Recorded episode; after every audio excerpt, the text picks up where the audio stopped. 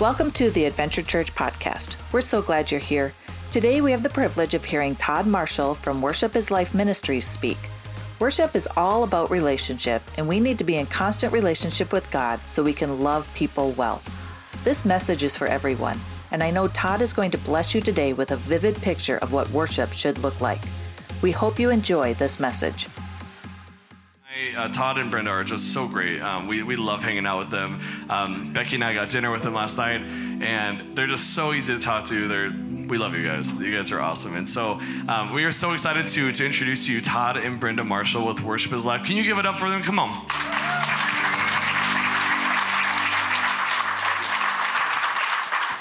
Good morning, church. Welcome to the best time of the week. When the children of God, that's us, gather together to be reminded of who God is, to be reminded of who we are in God, and to be reminded of what God has called us to do for Him. And my sincerest desire for you is that you would be strengthened by God's grace and that you would rest in His peace. It was uh, Mother's Day 2013, and I was in this room right here.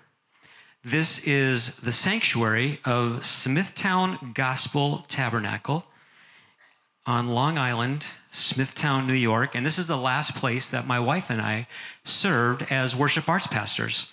So uh, this is myself and her leading uh, one of our Friday nights of praise and worship.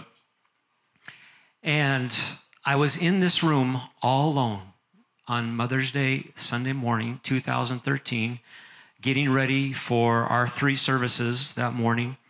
And I was walking up the inside stairs. You can't see them, they'd be over on that side going up to the balcony. I was walking up to the balcony to turn on all the tech stuff as our tech team was going to be showing up in a few minutes. I was walking up those stairs and I was stopped dead in my tracks by the voice of God. And it might as well have been audible. It was so clear. And I heard these words You've done what you can do here. 24 hours later, I was kneeling in my place of mourning, set apart time with God just begging for Him to say something else. what does that mean? Nothing. I went upstairs into the bathroom to get ready to go to the office, and I heard God say these words so clearly it may as well have been audible. Everything I've poured into you you have poured out here. And it's become part of their DNA. And now I need you to give it somewhere else. 48 hours later, I was back in my place of listening, waiting, set apart time with God alone. And I heard these words so clearly, it may as well have been audible. I've given you a message for my church about worship. And I'm positioning you so that message will have a greater influence. And for the last six years, we've been on this journey of God positioning us in Him, and then God positioning us for Him. And this is the journey that brings us today to Adventure Church in Siren, Wisconsin. And we're so delighted to be here. I attended North Central University the same time Pastor CJ attended North Central University, and we played lots of pickup basketball games together. Um, he played on the real team, you know, because he was good. Um, I didn't because I wasn't as good, but I would. But when I got to play pickup basketball with him, I loved to be able to guard him because he he was he was like known for his shot. Maybe you know that. He may have told that one or two times. But he was known for his pure, sweet shot. And so I took it upon myself to never let him score when we ever played a pickup basketball game together. And he was so gracious to me, you know, he'd say, Oh man, he's like, I never get, I never score. He's like, You're such a great guard. Of course, he would, you know, he would never talk about the fact that I would foul him 25 times during a game to 10 points, you know, because that's the only way you can stop him. Hack, hack, hack, hack, hack, you know. But uh, so we love Pastor CJ and Cheryl and um, got to see him at the airport as we were both coming back from General Council um, and connect with him uh, there. And this was already set up, so it was awesome. Um, and so we're so thrilled that God has brought you guys together and uh, the work they're doing as your pastors and for this congregation and this community. Um, and we and we love Pastor Andrew and Becky. Oh my goodness, and your whole team. We just had such a great. I don't think it was even 24 hours. It was less than 24 hours, but I mean, it was so good. It, it might as well have felt like a week because it was it was just so so good. Um, and um, and yeah, we had just an awesome dinner, just the four of us last night, and just connecting and um, yeah it was great. They're great. We love them. We actually served. We actually served in Wisconsin for three and a half years uh, in uh, the suburb of the massive metropolis of Stevens Point. We are in the suburb of Plover, Wisconsin. So we were there for three and a half years. As a matter of fact, our son was born in Wisconsin, in Stevens Point. He's now 21 and uh, pastor himself, serving as music and youth uh, in Lakeville, Minnesota. And um, yeah, so matter of fact, I we moved to Wisconsin one month before the Packers won the Super Bowl in 1997. So yeah, so it bodes well that we're on Wisconsin ground today. Bodes well for anyone who supports the Packers. However, let me say, you know what? I'll just use that as a segue. I said this in the first service. Um, I didn't want to say it, um, but uh, I had to practice what I'm going to preach this morning because I felt God say something to me that someone needed to hear. And I don't know who it is, but someone here needs to hear this. You are not a Packer fan. You are not a Vikings fan. You are a child of God. You're a child of God. Someone needs to hear that. You are a child of God. That is who you are. Don't look for your identity anywhere else. You know how many places there are that we can find identity? So many places. You are a child of God. So, whoever that's for, take that from the Lord. Let's start by saying this verse together. This is a very familiar verse. So it's such a familiar statement that people all over the world say it. So let's say it together. Ready? There is nothing new under the sun. As I look at the whole book of Ecclesiastes, this is what I believe the author is saying. The purpose of life has been the same since the beginning of humanity and will always be the same. And the struggle to fulfill the purpose of life has always been the same and will always be the same. And so I am here to encourage you in your relationship with God and to challenge you in your role in growing God's kingdom. And to do that, I'm going to use the language of worship. There's two questions that I ask people to help them start to track. So I'm going to ask you these two questions to help you begin to track where I'm going with this phrase, worship is life. And the questions are this What is the connection between a worship service and a life of worship. What is the connection and why does it matter? What is the connection between a worship service and a life of worship and why does it matter? So, our mission statement is this growing God's kingdom through connecting worship to life. Can we all say that together? Growing God's kingdom through connecting worship to life. I spent most of my ministry years fashioning individual worship experiences, largely unaware of this connection. And as God has mercifully shown me this connection and drawn me into the reality of this connection, He has called me to not only live this out, but to walk through as many open doors as he opens to bring this message to his church, to his body, to his bride, to his children, to strengthen you and to help you in growing his kingdom. And the doors that have opened, I mean, we've been all over Minnesota, we've been all over the country. Uh, in the last few years, I've been to Africa three times, I've been to countries in Europe, uh, I was to Asia for the first time in the Philippines just a few months ago. Uh, in two months, I'll be going to Spain, uh, teaching in the only Pentecostal theological seminary in all of Spain, hosted by two of our Assemblies of God missionaries that have been there for over 40 years. Um, our book, you'll see out there, has been translated into Spanish.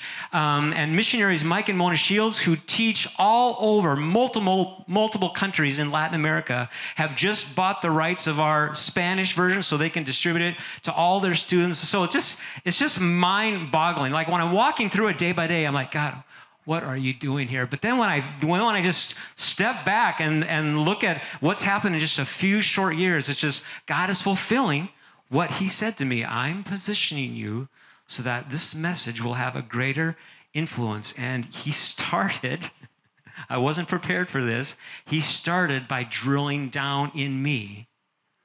And then as He drills down in me, he just shows me how to articulate more and more and more to help the body of Christ of what this means. Worship is life. So I'm going to start to unpack this in a few different ways here. Um, one of the ways I would articulate this is with these words The relational dynamic that happens between us and God when we gather to worship together is the same relational dynamic in which God invites us to live our lives. And when we engage in the relational dynamic with God in our lives, this is when we position ourselves so that He can work through us to touch His world and grow his kingdom. Here's another way I articulate this. I'm going to read a few verses from scripture that I include in chapter 4 of my book. Sorry, chapter 5. And the first one is this it's from the prophet Isaiah. So this is Isaiah speaking on behalf of God. And through Isaiah, God says this I cannot bear your worthless assemblies. They have become a burden to me. Even when you offer many prayers, I am not listening. And then through the prophet Amos, he says this Your assemblies are a stench to me. Away with the noise of your songs. Aren't you glad you came today? but let justice roll on like a river, righteousness like a never ending stream. And then Jesus, quoting Isaiah, says these words Matthew chapter 15 These people honor me with their lips, but their hearts are far from me. They worship me in vain. Their teachings are merely human rules. So, to summarize, I have a little poem for you. And it says this Unless what happens when we gather translates into what happens when we scatter, then what happens when we gather doesn't matter.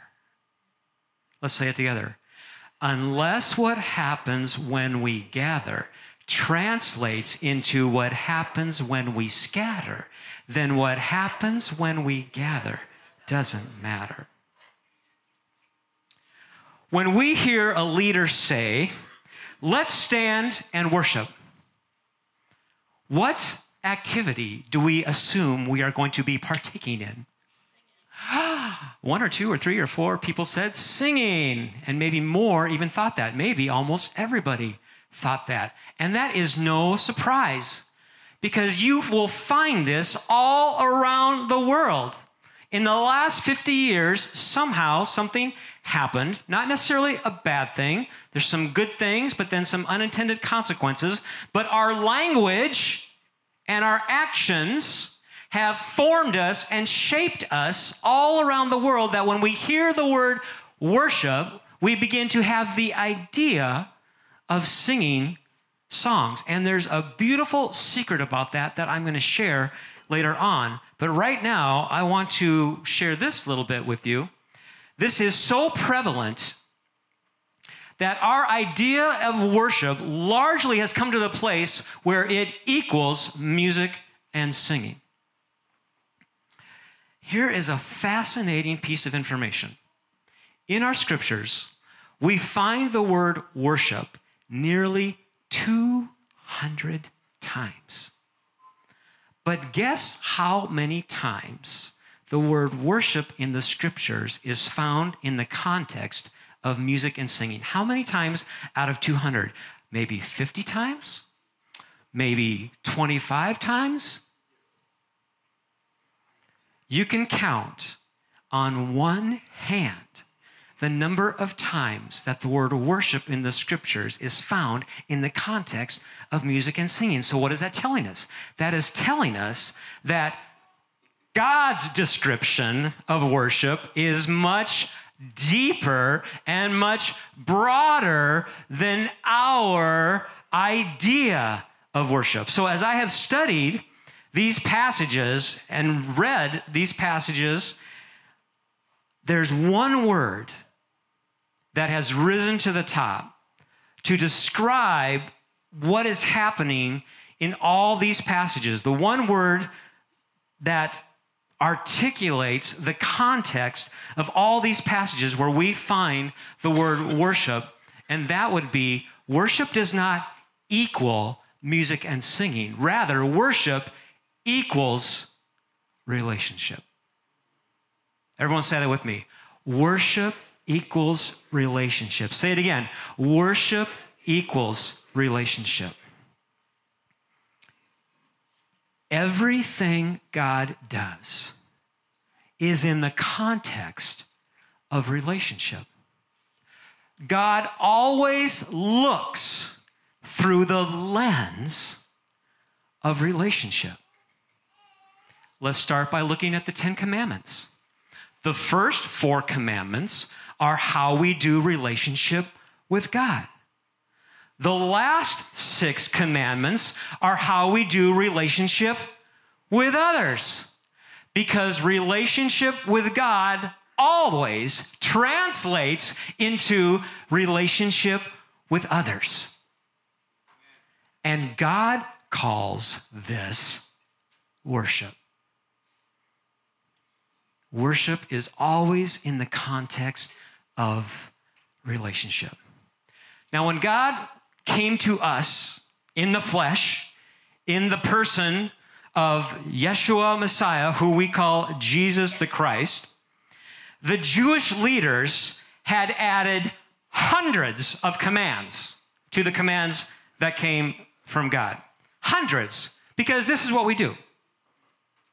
We try to figure out what God wants us to do, and then we add things to it. That's what we do. So that's what had been done. So it was very common to have all these arguments about what is the greatest commandment, because there were so many of them. What is the greatest commandment? And so when someone approached Jesus and asked this question, Jesus answered, and in that answer, he made two absolutely stunning statements. They asked a question, and he said, The greatest commandment is love God with your entire being. And then the first stunning statement he made was this. And the second is the same as the first. Love your neighbor as yourself. The second is the same as the first. They're not separate because relationship with God always translates into relationship with others. Relationship is the purpose of life. And then he made another stunning statement. He said, All the law and the prophets, all, how many? All the law and the prophets hang on these two commands.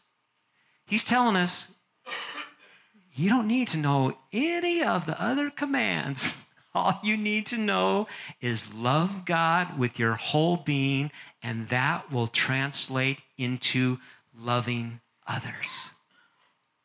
I'm like, really, God? To love you, I have to love people? I mean, if it weren't for others, I'd get along with everybody. Be no issue. Loving God translates into loving others, and God calls this worship. Matter of fact, I'm going to make a, what could be a potentially stunning statement of my own. We worship God best when we love others. Let's all say that together. We worship God best when we love others. Now, I'm going to create another point here that we're going to, another dot, I should say, that we're going to connect here as we continue to unpack this reality. I want to, before we get there, I want to talk about an aspect of God, a truth about God, a reality about God that we don't talk about that often. And that is this truth right here God works in patterns. He always works in patterns. We see it in creation all around us, and we see it in the guidelines that He's given us for living. And then we confirm the truth because we who are made in His image, what do we do? We work in patterns. That's what we do. Why? Because that's what God does. We see it in creation. First you have day, then you have night. The ocean tide comes in, the ocean tide goes out. What goes up must come down. Every action has an equal what? Reaction. Okay? Patterns, patterns, patterns. All we have the seasons. We're ready to end summer, and now fall is beginning, and unfortunately winter is on the way. But it's the pattern, the pattern, the pattern. Patterns, patterns, patterns. And then we see it in his guidelines that he's given us for living. The, the patterns that are you might as well call them laws. They are established patterns that God has put into place. One, you could apply to both creation and a guideline for living. You reap what you sow. We see that in creation, we see it in living like this. If you forgive, you'll be what? If you are merciful, you'll be shown what? If you judge, you're going to be what? So, all these guidelines for living are patterns, patterns, patterns, patterns. So, it should come as no surprise to us that God does relationship in a pattern. And we're going to call this pattern revelation and response. Everyone say that. revelation and response. So God reveals himself to us, invites us to respond to him, and then God responds to us. And this is his pattern for doing relationship. He shows us who he is in such a vast variety of ways. He shows us what he's done by telling us the story in how he's relating with us. He shows us what we are to do by the words in his scripture and the words that he speaks by his spirit to your spirit. So he's revealing, always, always, always revealing himself to us, inviting us to respond. And then when we respond, then he responds. And this is the relational pattern in which God invites us to live. Now, this is the relational pattern that happens when we gather here in this place. We everything we are doing in this service is happening in this pattern of revelation response. And I want to show you one of the things that leads to us calling our singing time the worship time. This is the secret. It's a beautiful secret. Beautiful secret.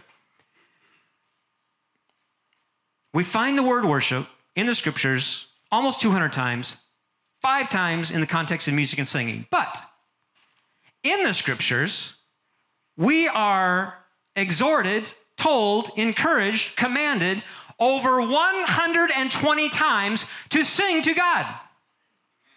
Sing praises. Sing to God. Sing praises. Sing to your king over and over and over and over and again. Why?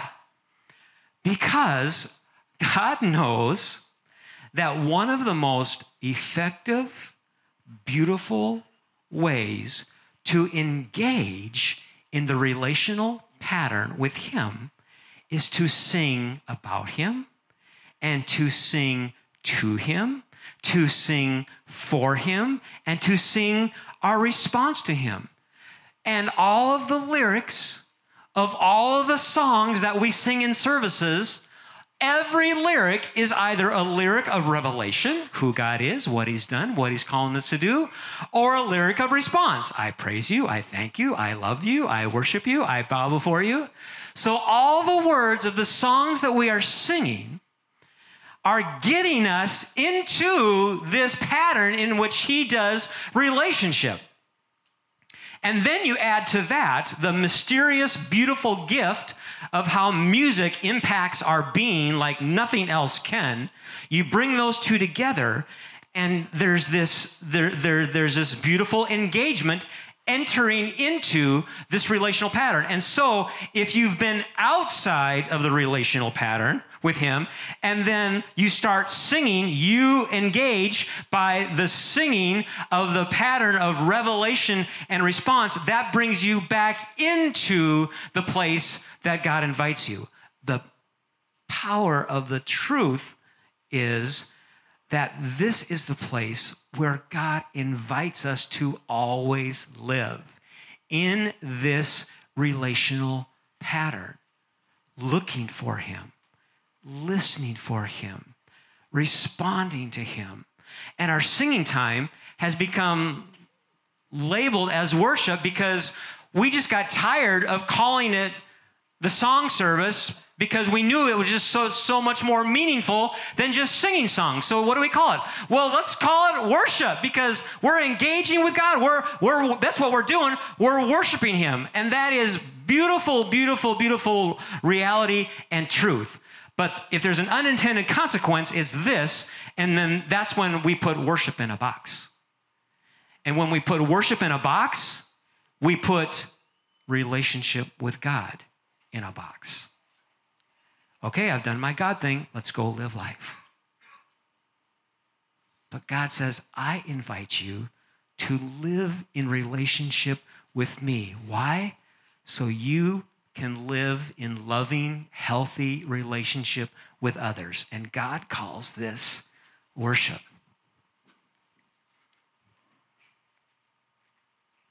Let's uh, I want to ask you to help me to point out how obvious this is in Scripture.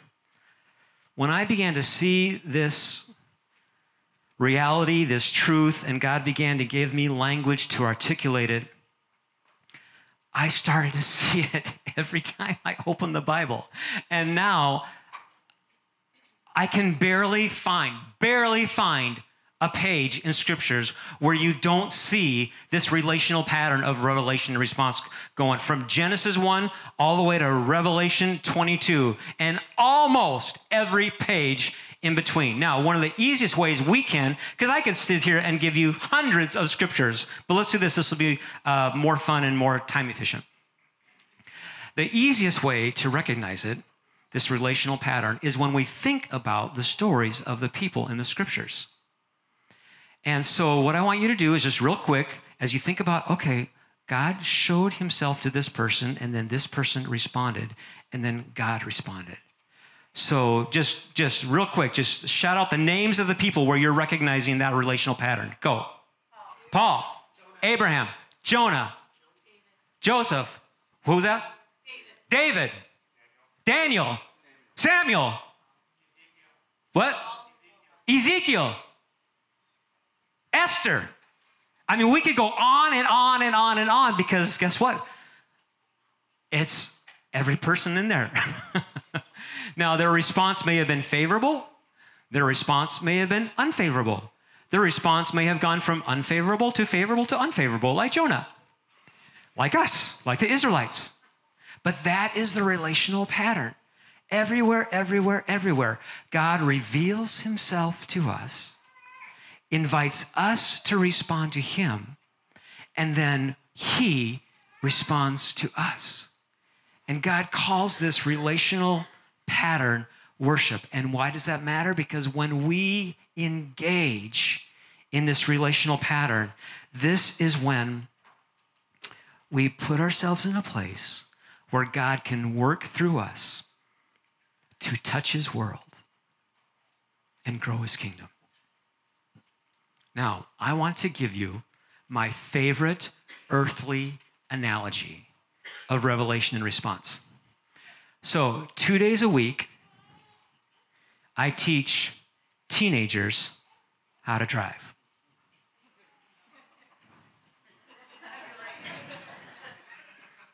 You guys been there yet?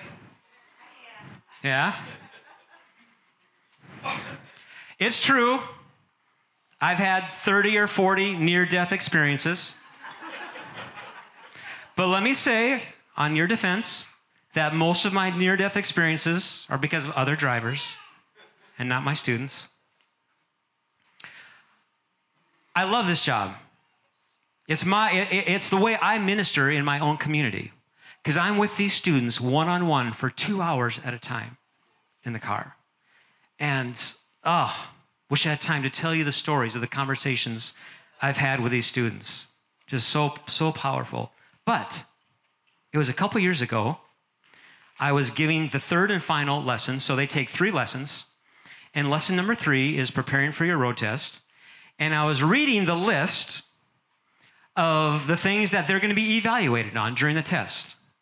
And I read these two statements, which are back to back on the list, and they were this watching and reacting appropriately to traffic and road conditions, seeing and obeying traffic signs and signals. I read those two statements and I kept on reading because I couldn't let the student know where my mind was going. But I'm like, oh my goodness!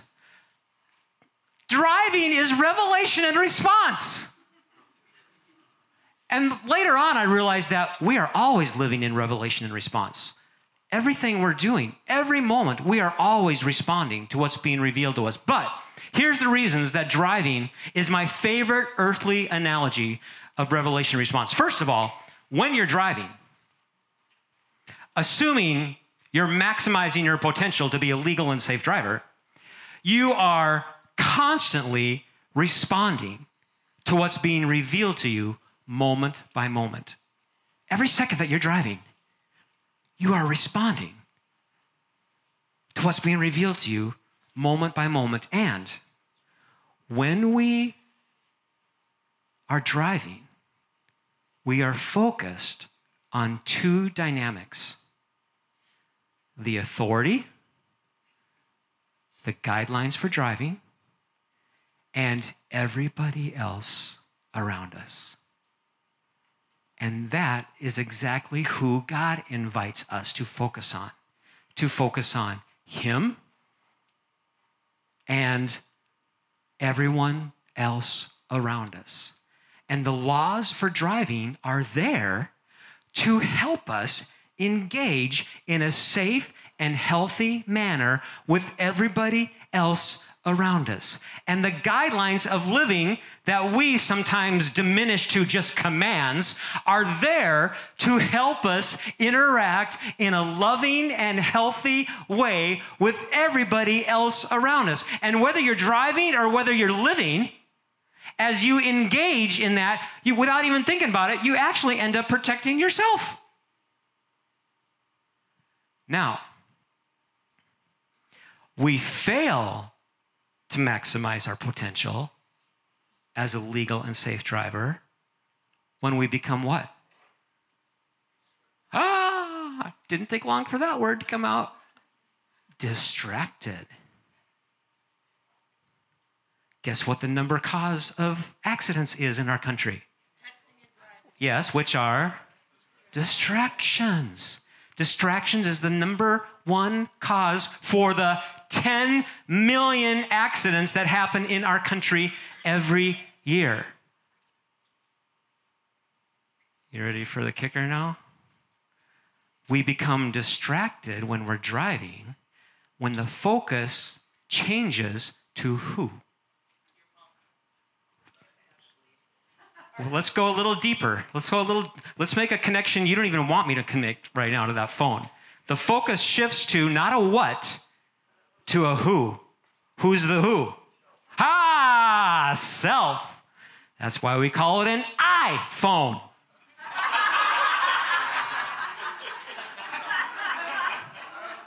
That's why our Worship is Life logo has every letter uppercase except for the I. Because the I must become less. The I must become smaller. And when we're living life, when is it that we get out outside of the purpose of life? It's when we get distracted. And when we get distracted, it's because the focus has shifted to who? Us. There's nothing new under the sun. I'm just using the language of worship this morning to bring us back to where God always brings us back to relationship with Him, which translates into relationship with others. And this is what God calls worship. This is also, when we talk about the struggle, this is another, this is a huge piece of the struggle. By the way, we're wrapping up here in case you're wondering. Um, actually, Pastor Andrew, you can come and start to play. Thank you. This is a huge piece of the struggle connected to our humanity, and that is this relationship, which is good, the whole meaning of life, relationship requires engagement. Engagement implies doing. So if there's going to be a relationship with a person or with God, doing is involved. But here's what happens in our humanity, our f- tendency is to focus on the doing because it's what we can control. It's what we can see results from. It's what we can make action points to and talk to the practical side of things. We're drawn to that. But when we get over focused on the doing, the moment, the moment we get over focused on the doing, in that moment, we hinder the intimacy of relationship with God.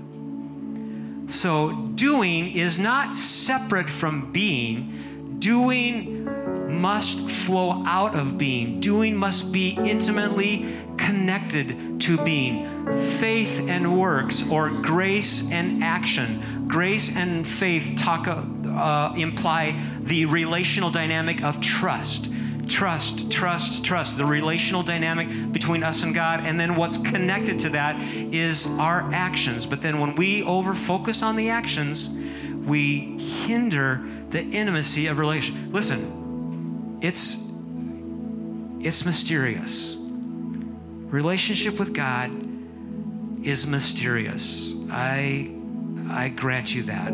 That is a reality. But the mysteriousness is a reality. Relationship with God is real, and that real relationship translates into relationship with others. And I got to tell you,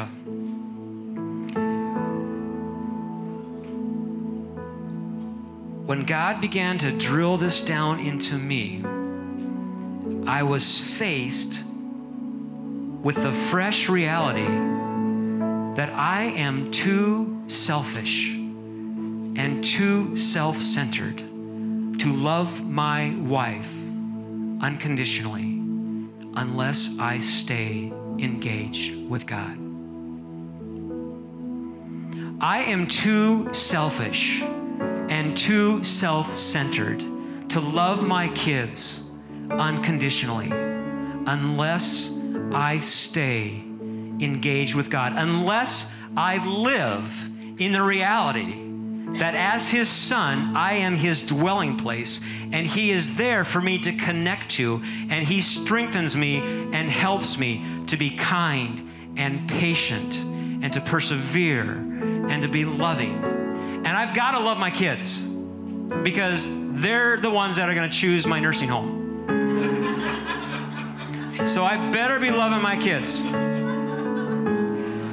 I am too selfish and too self centered to love this world unless I am staying engaged with God. And so God has me on a journey to grow in staying engaged with Him. And I am here to encourage you in that same reality. Um, I'm going to give you uh, a little helper that God gave me. He gave me a phrase. The phrase is living in awe of God, which is just another way of saying pray without ceasing, walk in the Spirit. All those phrases, they all are saying the same thing stay in the vine, remain in the vine. They're all saying the same thing stay engaged with God. Stay engaged in the relational dynamic of God that He has established. And so then I've taken the word awe and turned it into an acrostic that looks like this the A is acknowledge, the W is welcome, and the E is engage. So I engage by acknowledging and welcoming God. I engage by acknowledging and welcoming God into every conversation. I engage by acknowledging and welcoming, welcoming God into every situation. I engage by acknowledging and welcoming God into every task. I engage by acknowledging and welcoming God into the workplace. I engage by acknowledging and welcoming God into the schoolhouse. It's simply the relational dynamic. It's our part in the relational dynamic of always looking for Him, always listening for Him, and then asking Him to help us respond to Him. Looking for Him, listening for Him, responding to Him. So we've put this acrostic into um, a graphic, and it looks like that. And we've put on a magnet living in awe of God, acknowledge, welcome, engage. And these magnets are on our table for a dollar, but you can have one for free if you just simply give us your email so that we can keep you up to speed on, on how God is using worship as life, where we are, how He's engaging us, um, so that we can just stay in your in, in, in your thoughts and, and as you just lift us up before God and just agree together before Him what He's called us to do. So that's there for you. Um, of course, you know our book is back there. I do want to show you this. This is our latest resource that we're so excited about. It's called My First Worship. It's a book written by a friend of ours, and we helped him to get it published. Um, it's just beautifully illustrated. This is for parents, grandparents, aunts, and uncles to read to and over your children. I'm not kidding you, from right out of the womb till about their five years old. It's a great, easy reader for first and second graders. And the language, the language of the whole book is shaping our children in how to engage with God in every moment of their day, which translates into engaging with others. So, beautiful, beautiful resource for you there. Um, the last thing I will say is worship equals relationship, which equals growing God's kingdom. This is worship as life. Worship equals relationship. Relationship is the purpose of life. Worship is life. Pastor Andrew. Let's sing that in response to this. Who the Son free, oh, is free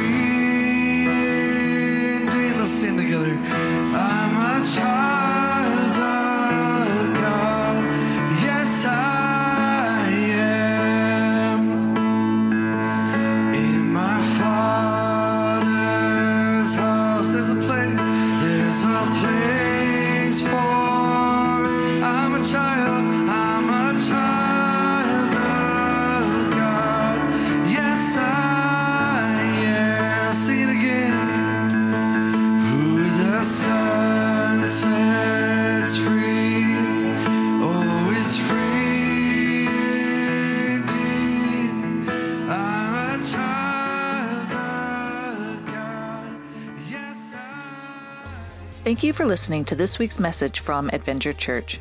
Would you consider a financial gift to help support this ministry? Giving is simple and safe. Just go to our website, www.adventurechurchsiren.com, and click on the Give tab. Thank you for your generous gift.